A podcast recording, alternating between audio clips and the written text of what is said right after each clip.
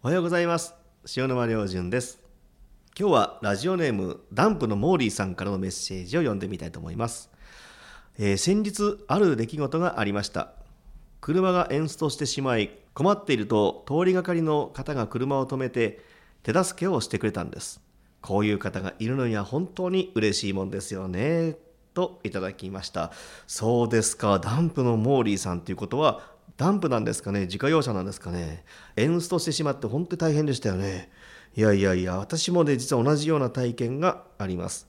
まあアメリカでちょうどフェニックスというところで、えレンタカーを借りてアリゾナの奥地の方に生えていた時にタイヤの空気圧がもう明らかになかったんですよね。これは困ったなと思ってガソリンスタンドに行ってそして空気入れを借りようと思ったらなかったんです。そしたらえー、すごいこう長距離を走っているようなライダーの方が来て「ごめんなさい今こんな感じなんだけどどっかないかね?」って言ったら「OK」って言ってたまたま空気入れを持ってたんですよね。まあ、それでも助けていただいて、まあ、お礼にガソリンスタンドに併設されているコンビニで、まあ、宝くじを買って、えー、まあ、プレゼントしたらすごい喜んでくれたんですけども、まあ、そういう困った時にあどうしようかなこれ以上走れないかなって思う時に助けてもらったっていうのは生涯忘れることができないですよね。まあ、ダンプのモーリーさんも本当に良かったですね。さあそれでは今日も一日明るく元気にいってらっしゃい。